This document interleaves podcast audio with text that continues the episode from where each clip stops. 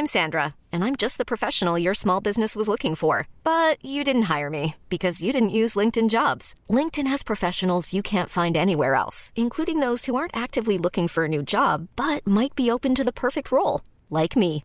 In a given month, over 70% of LinkedIn users don't visit other leading job sites. So if you're not looking on LinkedIn, you'll miss out on great candidates like Sandra. Start hiring professionals like a professional. Post your free job on linkedin.com/achieve today.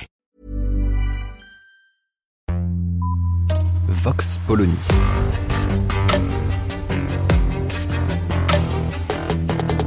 L'actualité vue par la directrice du magazine Marianne, Natacha Polony.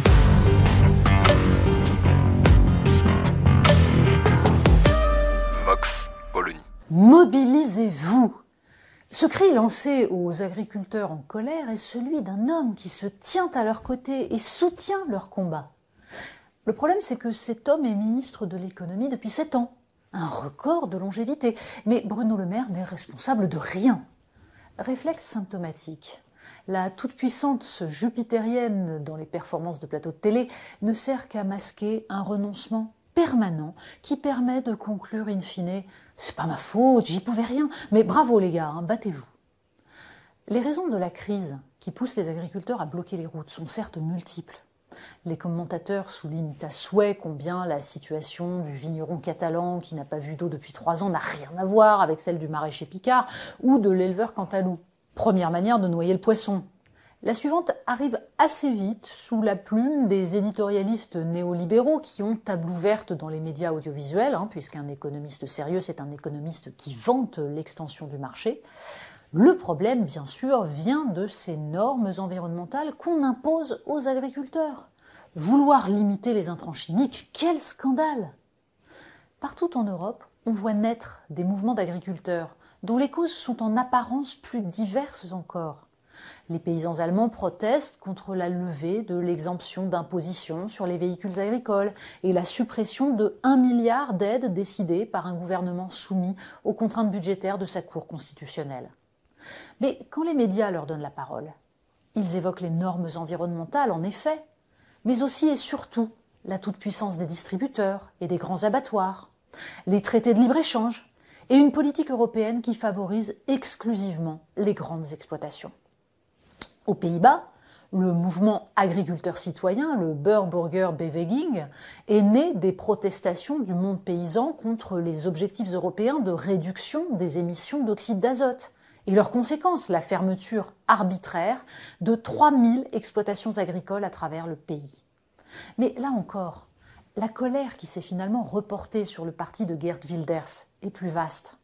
Et sans doute a-t-elle à voir avec celle qui, en 2016, avait soulevé le pays, deuxième exportateur mondial de matières premières agricoles, contre le projet de contrat d'association entre l'Union européenne et l'Ukraine.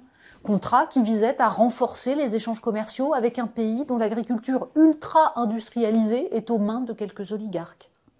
Ces derniers mois, c'est en Pologne que la colère s'est fait entendre après la suppression pure et simple des tarifs douaniers sur les produits agricoles ukrainiens, au nom du soutien à un pays agressé, mais au prix de la ruine de filières entières. Résumons simplement le problème. L'Union européenne veut, à juste titre, préserver ses sols et réduire son empreinte carbone.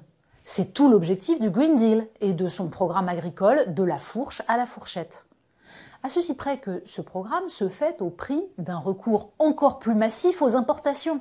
On explique aux paysans qu'ils vont moins produire, mettre une part de leur sol en jachère, renchérir leurs coûts de production, mais que, dans le même temps, on va faire entrer sur les étals européens par des traités de libre-échange des produits qui, eux, ne subiront aucune contrainte et seront donc moins chers.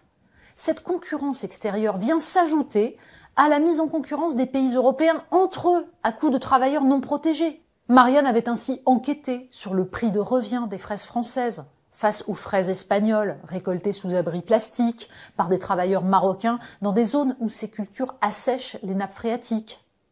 La grande distribution se fait ensuite un plaisir de vanter le prix avantageux de ces fraises, pendant que les producteurs français disparaissent en silence.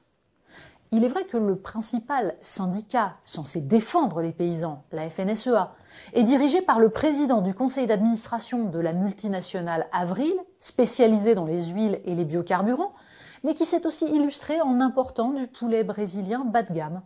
Et oui, ce qui arrive à l'agriculture a déjà eu lieu pour l'industrie. Aujourd'hui, les politiques de tous bords ne parlent que de réindustrialisation, après avoir pendant des décennies applaudi à la destruction totale de nos capacités productives. Le péché originel est là. L'Union européenne a été organisée et codifiée par des idéologues pour qui la production n'a aucune importance, puisque le grand marché mondial fournira toujours de quoi nous nourrir. La France a désormais un ministère de l'Agriculture et de la souveraineté alimentaire. Pur affichage car à l'échelle française et européenne, nous avons visiblement du mal à comprendre que si nous voulons améliorer le contenu de nos assiettes, il faut des normes environnementales, mais il faut surtout que nos produits respectueux de nos normes et du droit social se vendent. Et pour cela, ne soient pas mis en concurrence dans nos supermarchés, dans nos cantines et nos hôpitaux avec des produits qui ne respectent ni l'environnement ni les travailleurs. Si nous voulons, dans les années à venir, alors que l'alimentation sera un enjeu mondial. Avoir tout simplement de quoi nous nourrir.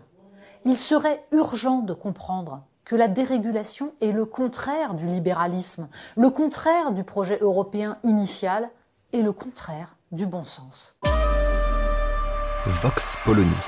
Retrouvez tous les podcasts de Marianne sur les plateformes de streaming. Et puis les analyses, articles et entretiens de la rédaction sur marianne.net.